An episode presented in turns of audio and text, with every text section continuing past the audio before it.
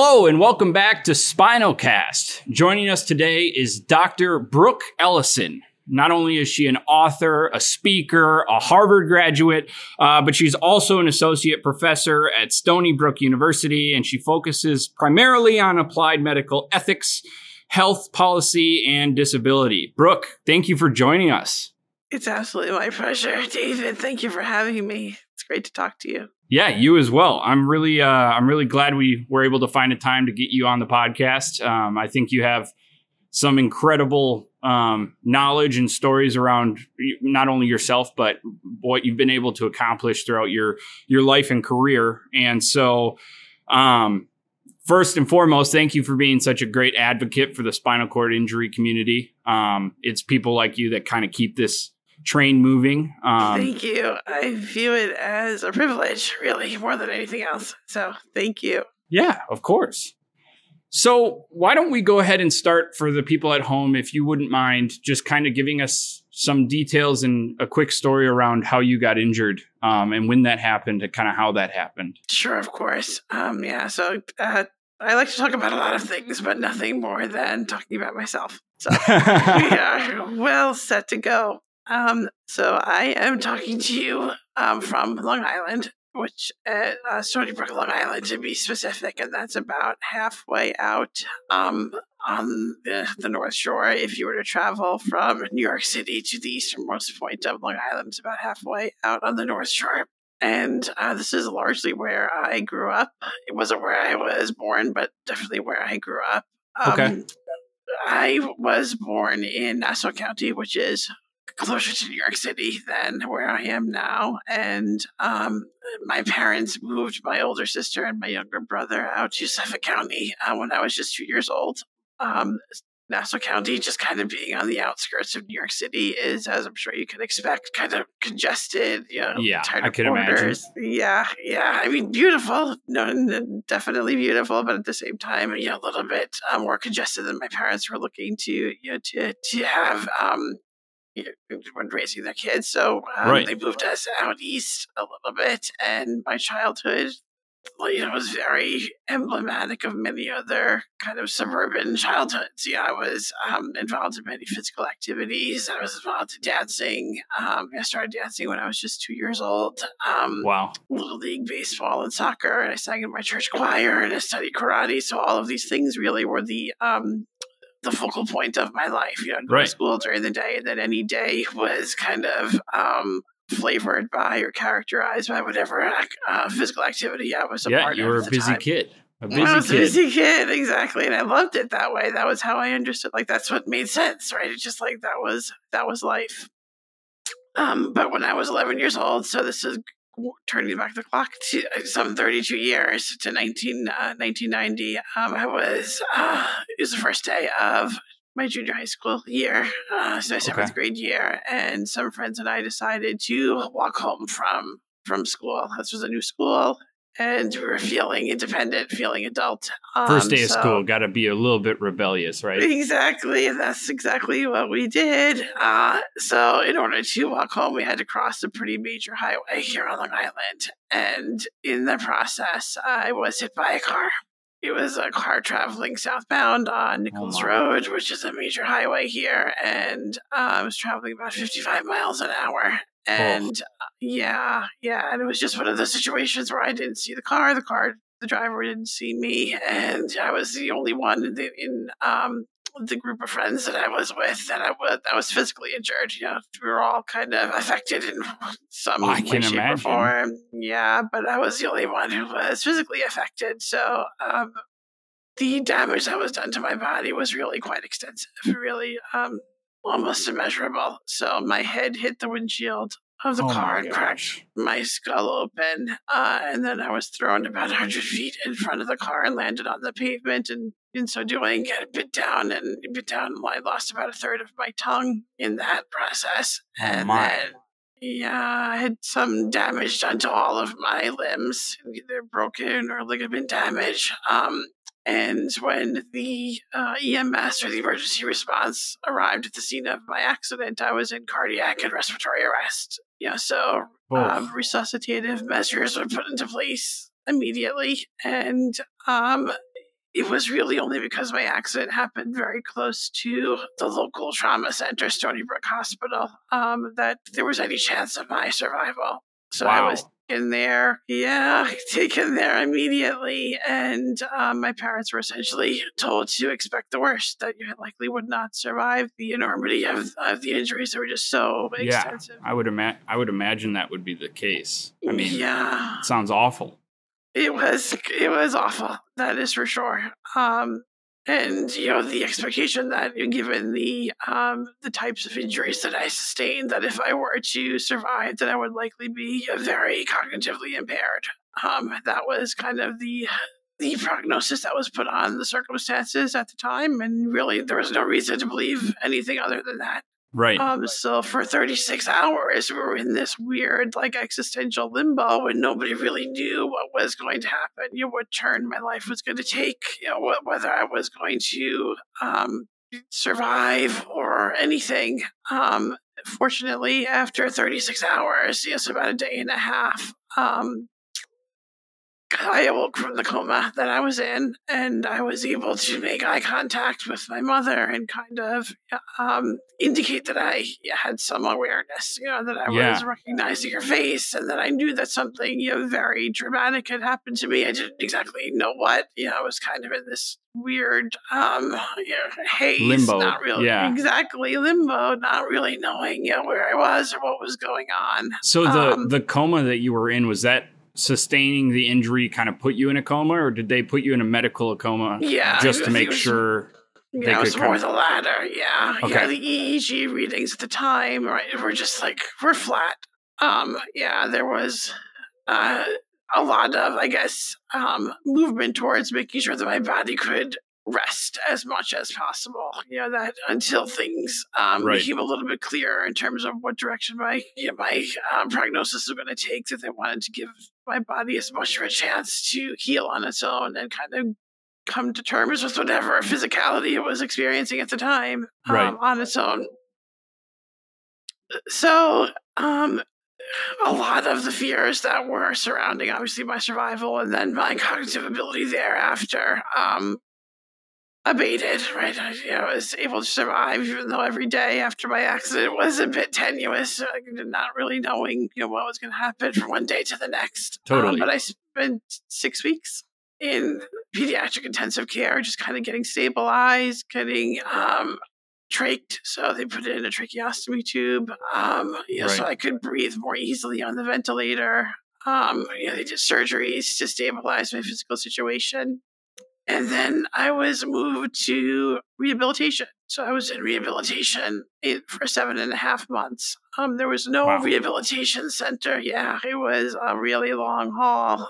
Um, I was uh, there was no rehabilitation center anywhere nearby, anywhere on Long Island, or even really in New York State that was willing to um, take me as a patient, given how old, how young I was, not old really? I was, how young I was. Yeah, yeah, and given the kind of extent of my injuries and the fact that I was on a ventilator, so I had to go to a rehabilitation center in New Jersey, kind of like the daughter center to Kessler's called Children's Specialized Hospital. And this was the first time I was away from home really for any length of time. Like I never went to camp or anything like that. Very yeah. much a homebody. Uh, so there I was. And my mother, uh, actually, her first day um, of work as a teacher, special ed teacher in a local school district, was the very same day as my accident. It was also her last day as a teacher. Oh, so oh she word. left her position. Yeah, this was like a really um, obviously familially transformative day yeah. in my it's a, it's a life altering event without a doubt. Holy mackerel, so much so, and it's kind of like the, the date that we we tend to understand in two different sides of our lives, right? When things were um, as I think many families typically live, and then when things you know went in a different direction. Right. So I was in the hospital for nine months of nine months and it was in rehabilitation that I learned to just like live again, learn to drive a wheelchair, learn to talk, learn to talk on a ventilator, which is not something that is, you know, uh, especially easy to do. It sounds like something that would be easy to do, but you know, yeah. it requires a lot of practice and you know, learning to gauge your speech patterns in in um you know, in concert with uh, you know, with a breath that comes in and out. Um, I learned just kind of very elemental technology to interface with the computer, like really, really basic things, so Right. I could try to get on with my life. And you know, like I knew that I was entering a world that was going to be very different from how I had engaged with it in the past. I needed to learn to be as uh, vocal as I possibly could be and be an advocate for myself and Yeah. you know, take on the things that would allow me to continue to make a difference in the world, whether that was through my education or being, you know, engaged in other ways. And um, my primary concern was returning to school. Like that was something that was of central importance to me right after my accident. Okay. And uh, you know, my parents made a, a commitment to me that they would help me make that happen. We didn't really understand what kinds of um, barriers they would be. Right. Like, what does that back mean? Right. Yeah, like to actually accomplish that. Right, right. It's one thing to say, yeah, this is what we're going to be able to do, but you know, way back in 1990, this was like we were in a very different time when it comes to how people with disabilities were understood or appreciated. Right, it was like thought of as okay to let you know a disabled a child with a dis- disability just kind of not participate or not be included in in the classroom or Mhm. um, you know an adult with a disability not be included in the workforce right like that was totally okay and i remember like I was a product of that thinking just as much as anybody else, right? Even though I was only 11 or 12 years old at the time, like I was very much a product of that social thinking that that was okay. That was an okay thing to do. And I remember having to fight that, thinking, wait a second, no, I have something really valuable that I want to Right. offer. You know, I have a place in this world and we need to make sure that, you know, other people understand that. Well, so I, we fought. Yeah, no, I think you you you kind of raise an uh, interesting point. Is there's a shift in the mindset that you had following the injury of either I'm going to fall into the kind of social norms that are set upon me and my injury and my situation, or I'm going to kind of deviate from that, you know, preset form and get what I want and do what I want and make it happen.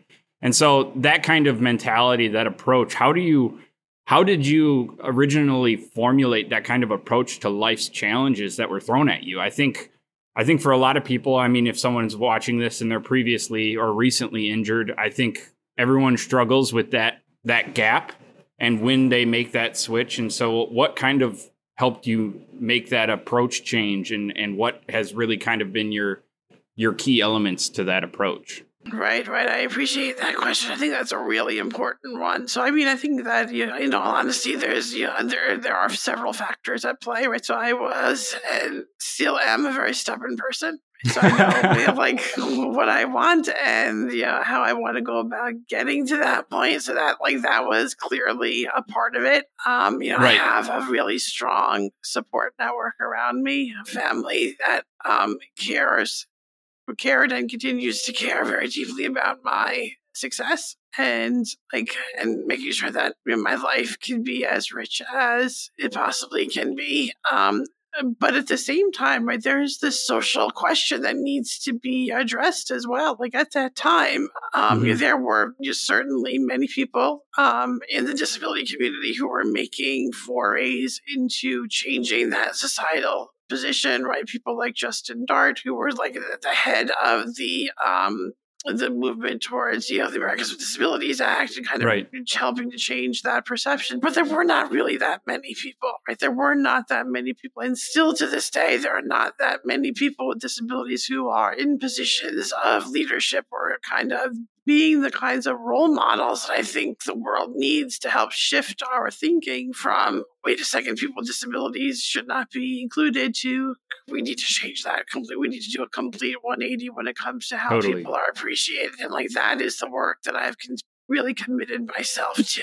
Yeah, I do think it's a sys- systemic issue, um, especially for people who maybe just haven't even been exposed to someone who Sure. um, has a disability. I think there is a kind of a unwritten, I shouldn't say rule, but almost an unwritten kind of societal um, belief that you know I don't want to exclude anybody, but I also don't want to feel like I'm being so inclusive that it's unsincere And Right, so it's like, how do I approach someone with a disability and say, like, I want to get you involved without having it seem like I'm trying to angle for something or have it, you know, some kind of tokenism or whatever. Yeah, of course. yeah. And so I think for for people with disabilities to be able to have that strength and ha- for people to know that it's not disrespectful to think of them as equals and it's not disrespectful to think of them um you know the way that everyone would want to be thought of right it's Mhm, it's exactly. trying to create this level of equality which has you know been a massive topic for society as of late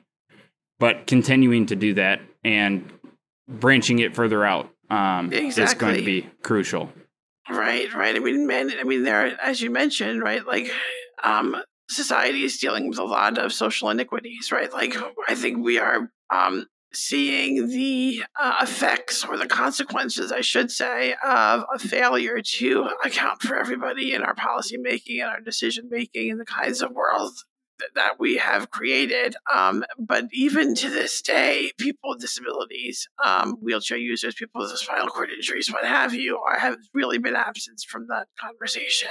Um, So we can talk about diversity, equity, inclusion, belongingness, but like it requires an additional step in many different um, additional factors to take into account in order to make that realistic for people with disabilities. So it's not just tokenism, right? It's not just we're going to make this accommodation so that we can, you know, virtue signal or make it like, you know, we're trying to, um, uh, you know, walk the talk. But actually, to actually do that, that requires additional forethought and really being mindful of the lived experiences of people with disabilities and saying, okay, this is this is something that's valuable. This is something that we Right. want in our in our workplace or in our classroom or wherever, um, rather than just a gesture.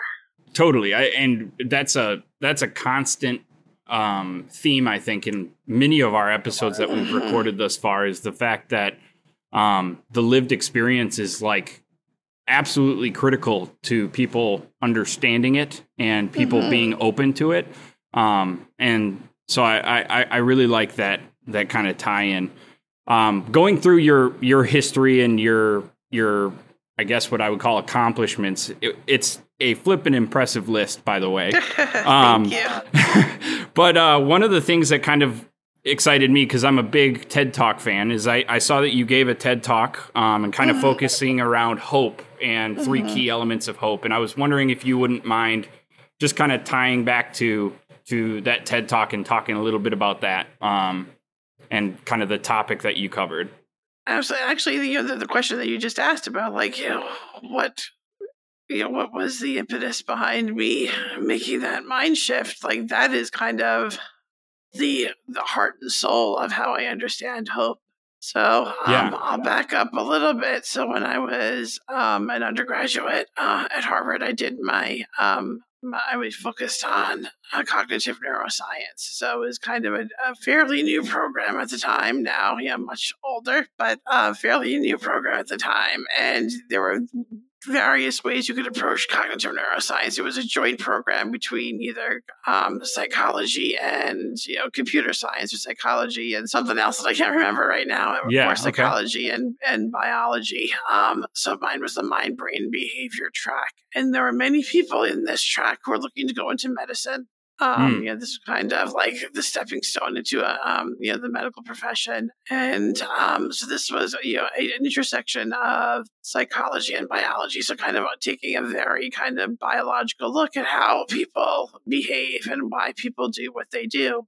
So I focused my research and my um, honors thesis ultimately on the intersection of hope and resilience, right? So two constructs that we, I think, tend to think of as almost, you know, analogous to one another, but actually very different. And, you know, hope had, ever since has been a really kind of constant in my life. And Yeah. when I say hope, like I don't just mean really kind of ethereal things that we wish for or we want in life, but hope as a as a, like as a verb, right? As an action statement. And Mm. I I understand the um, components of hope as to be like starting with goal setting, right? Kind of have a, having a vision for things you want to accomplish, even if they are seemingly small, but kind of just a, a, um, a manifestation of purposefulness that we can gu- use to guide our lives and how we get Yeah. from where we are to those those goals. You know,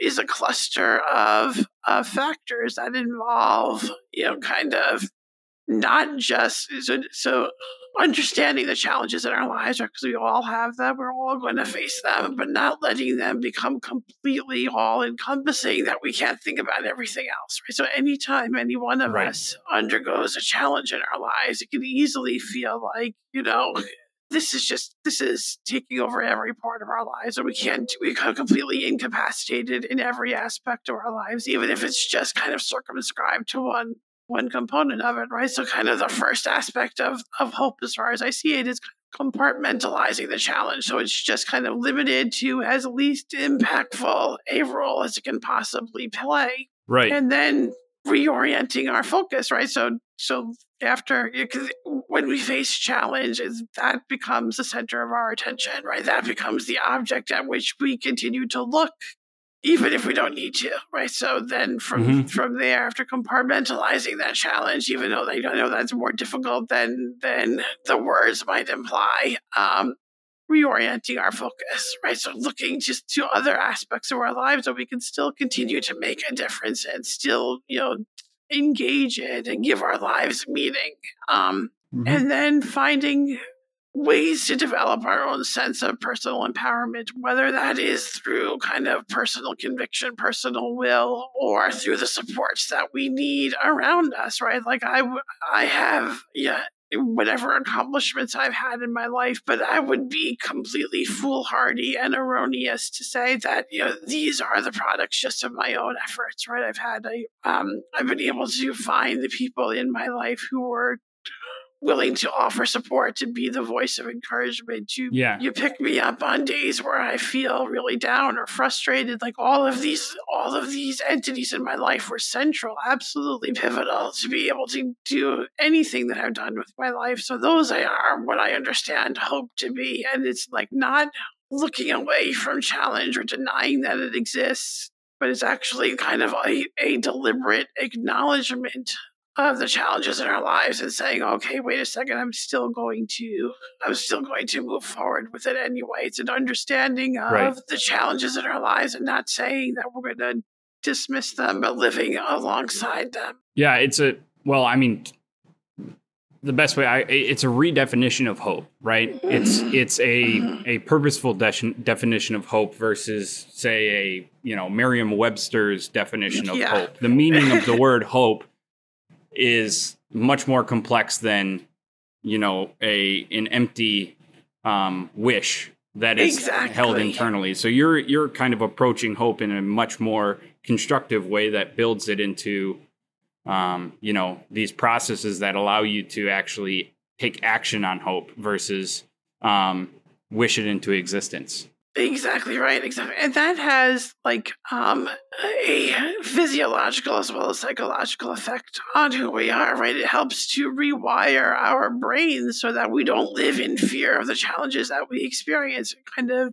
it it, it moves trauma from um kind of you know like historical memory to active memory. It's something that we can actually do something about, right? So it's not a constant fear in our lives, something we can take ownership over. So changing gears a little bit. I first and foremost, I, I like that definition a lot. Uh, I think you know being able to to approach problems in that way would help a lot of people in the world, whether you have Mhm. disabilities or not. But being able to Right, look at the word hope in that way, um, just for anybody, I think is valuable. So, um, if if we can find the link, or if you can send us the link to the TED Talk, we'll make sure we put that Oh, in sure. in the description below, so people can go check check it out and you know Thank share it around because I think I think that's it's one of those things. I I've come across numerous things like that in my life in which it's like this is this is brilliant enough that it should not be secluded to one group. Um, and so I think that's a, a perfect example of that's Thank you. it's wonderful thinking. So I appreciate that so much. It applies to everybody, just as you mentioned. You don't need to live with a disability in order to understand the role that challenges will play in all of our lives. It's kind of a fundamental part of the human experience. And the, the better equipped we are to manage those instances, the better off we all are, right? Because they can be really transformative. But um, how we develop the skills necessary to live with them rather than try to either deny them or run away from them, I think is really important. Yeah, absolutely. So, changing gears just slightly now, um, you know, we we do a lot of interviews with um, researchers and doctors in the field of of spinal cord injury, Sure. um, and really kind of where where things are going. And I'm interested in your thoughts and take on the current state of of spinal cord injury research and how you see it, um, you know, going forward, and you know, just your general um, take on the current state of the SCI research community. hmm Sure, sure. So for as long as I can remember, I've been um, an ardent um, advocate for and supporter of um, all forms of uh, biomedical and regenerative medicine. Um, that is kind of how I I cut my teeth in any kind of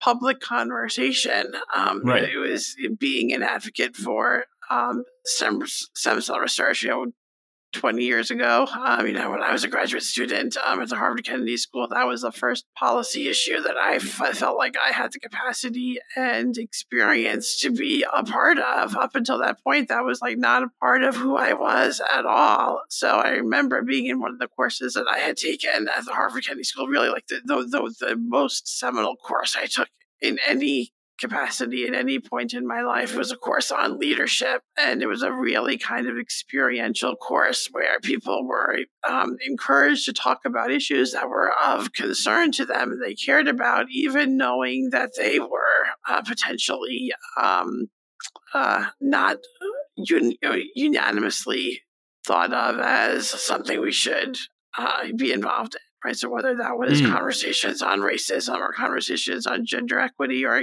any number of, of issues, and I I just out of nowhere, and this so this is a time in my life when I still wasn't really fully aware of my own voice in different conversations, a little Right. bit introverted, a little bit backwards, and you know just there was one day in class where I just started to talk about you know, the issue of stem cell research and biomedical research, and um, just kind of allowed myself to be vulnerable in ways that I never had before. And cool. at that point, I said, "Wait, you know, this is something that I really need to be much more vocal about and, and, and play a larger role in. You know, I feel like I have something important to say, um, some lived experiences that I think many people don't have the um, the opportunity really to um, to be a part of or a, a vantage point from which to see the world that many people don't ever you know experience and this is a voice this is a this is a, um, a position that needs to be heard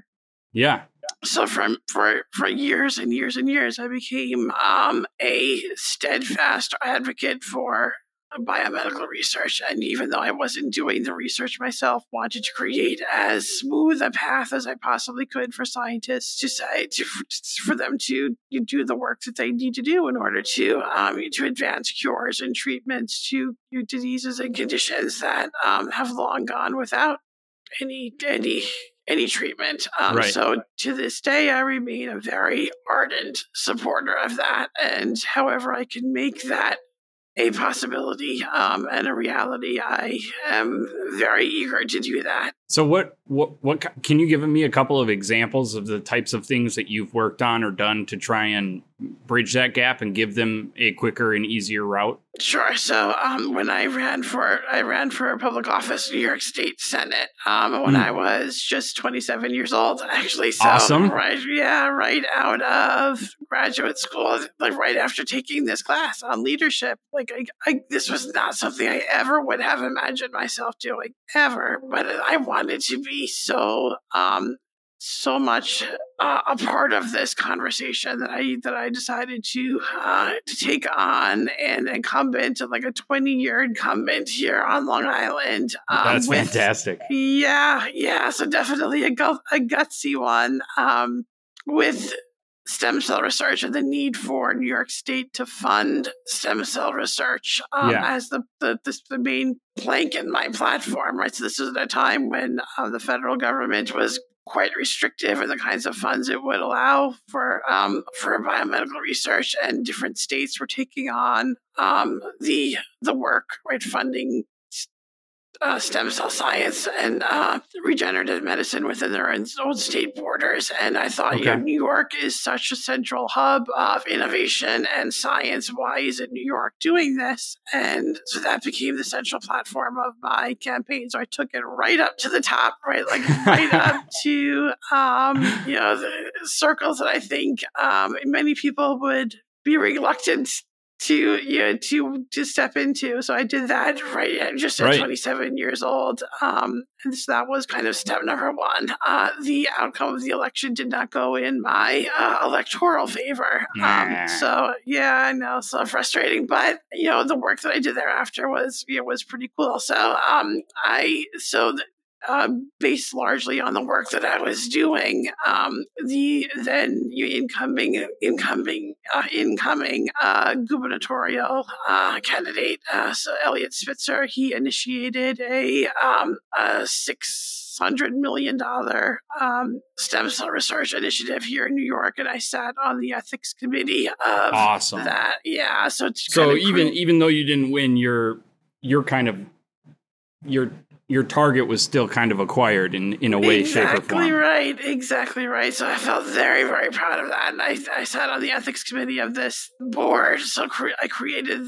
helped create the uh, framework within which um, funding would be allowed in New York State for this this research to, to move forward. Um, after that, I, I founded a nonprofit organization called the Brooke Ellison Project, where um, the you know, the mission of the organization was to help provide education to people, kind of a lay audience who are not necessarily familiar with what the science was all about. And, and remember, mm. this is at a time when there was tremendous misunderstanding as to what the science entailed, and you know what it did and what it didn't do. You know what their, totally. where the potential lied and and and, and didn't. Um, so I created a documentary about that, uh, and showed it to audiences really all across the country, and you spoke um, in conjunction with it. And you ever since then have been you an active writer on on the topic and you're addressing it from um, all sorts of sociological standpoints. That's what I did my PhD in was in the um, the uh, uh,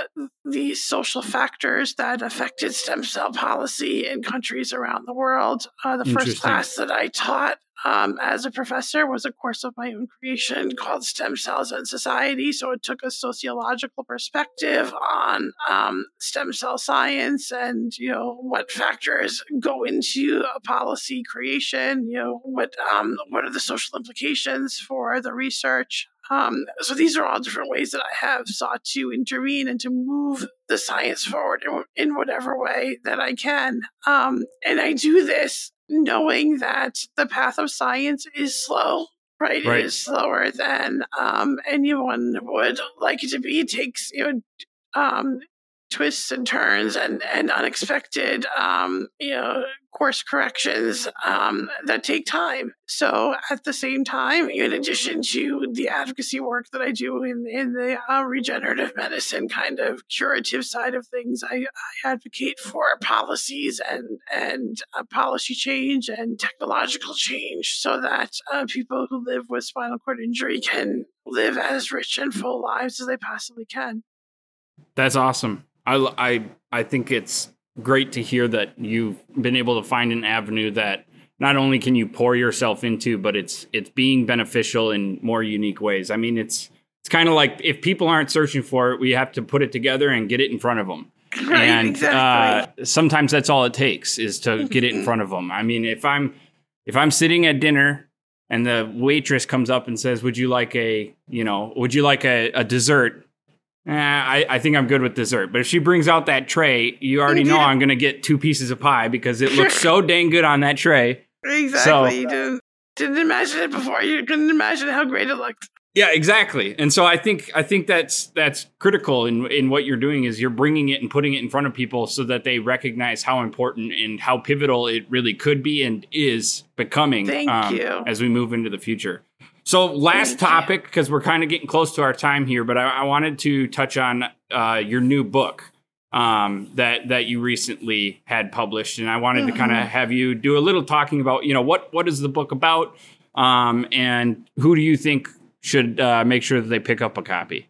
Oh, Other than everyone, so of course. Everyone's, yes, short short answer to that question is everybody. thank you, thank you. So, um, so uh, when after I graduated from college uh, back in 2000, uh, my mother and I and my entire family really uh, we wrote a book called Miracles Happen that mm-hmm. documented, mm-hmm. kind of chronicled our lives from the time of my accident to 10 years later till, until I graduated from from college. And actually, that book was made into uh, the movie The Brooke Ellison story, directed by um, Christopher Reeve uh, way back in 2004. It's actually his oh. last project. Yeah, very so cool. Kind of very close attachment to him, to the Reeve family. Um, and as a result of that, does that make you Superwoman?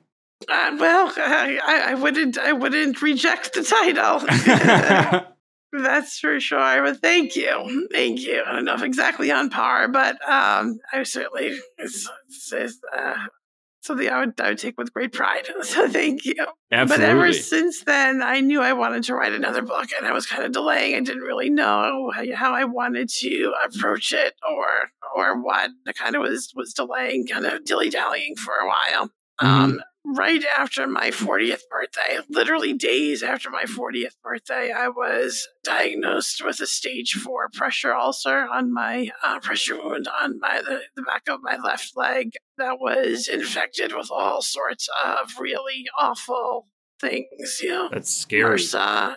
It was terrifying, terrifying, and very much put my survival in question. Um, once it was ultimately treated and kind of gotten a handle on, um, I said, okay, there's no more time to waste. You need to get your thoughts down and you write this book. So I squirreled myself away in my bedroom for that entire summer, and like I, I, I would not let myself deviate from what I wanted. This is like kind of hope in action, right? So like knowing that I had this challenge in my life, and but setting a goal for myself and finding the way to do it. And in this book, which I called Look Both Ways, a kind of like a almost like a tongue in cheek mm. kind mm. of reference to the nature of my accident, but also really important lessons that I have learned over the past 32 years living with quadriplegia. Really, really deep and personal um, life lessons about you know, about living with disability, what that means, you know, how yeah. I have, you know, what it means to be the disabled person in a family, you know, how I needed to incorporate technology into my life, how I need, how I experienced instances of marginalization or infantilization or invisibility, which is something I think many people with disabilities experience. And then kind of, I use the fifth chapter, which is kind of the middle chapter of the book, to turn the perspective around, right? So I talk about all these instances of of, of sadness or trauma, and then mm. I turn it around and look in the other direction, right? What have I learned? You know, what really strengths and virtues have I gleaned by virtue of living with a disability? So I talk about hope I talk about love and my you know understandings of relationships. I talk about leadership, which is what I understand to be kind of a maximization of hope, right? Hope kind of being an individual construct with leadership being kind of those very same tenets and those very same skills, but applied to a larger kind of societal audience. And then like what my mm-hmm. my position now as a professor means and how I look at questions of medical ethics and science ethics and how, how that intersects with disability and you know the deep and personal understandings that I have come to that I think are applicable to anybody's life, whether or not you live with disability, because we all experience challenge. And I put everything that I had, everything that I could, um, you know, I, I pulled on every emotional lever in my body and like poured my heart, like tears streaming down my face, wrote with wow. uh, as much honesty and sincerity as I possibly could. And uh, this is probably what I feel most proud about. Your proudest um, that I possibly could about anything that I've done. So yeah, so I want to share it with as many people as possible. I, that that pitch right there has me ready to go buy the book like tonight. So, uh, I hope so. I, am excited to to give it a read. Um, and once again, we we wanted to thank you for for joining us on the podcast. I think anybody who goes and reads this book, I think what they're going to find is that um, not only are you brilliant, but you're thinking about all of these scenarios and situations on a level that's greater than yourself. Um, even though you're you're probably using a a personal touch and a, approach to it all. Um, it applies to so much more than just people with disabilities, and I think thank you. It's it's people like you that are going to take you know the SCI community to that next level um, and really start bringing about change. So I appreciate that so much, David. Thank you, and certainly you as well, and Peter, and everybody who is who is you know, works with with the Peter Morton Foundation and th- these kinds of platforms are getting the conversation as as as broadly broadcast and as widely um, accepted as possible. Like this is how this happens. So thank you. Yeah, absolutely. Well Thanks again for joining us, Brooke, um, or Dr. Ellison, as uh, I should refer to you. um, but uh, it was absolutely wonderful to have you on here. We'll have links to everything we talked about in the description below. Um, if you're watching us on YouTube, please think about giving us a subscribe um, and even a like. Uh, if you're listening on your favorite podcast platform, you could always give us a follow. Um, and of course, if you want to learn more about Dr. Ellison or any of the work she's done or is doing, um, links are in the description. So thank you again, Brooke, and uh, hopefully thank we'll you, talk everybody. again soon. Sounds great. Thank you. Perfect. Thank you.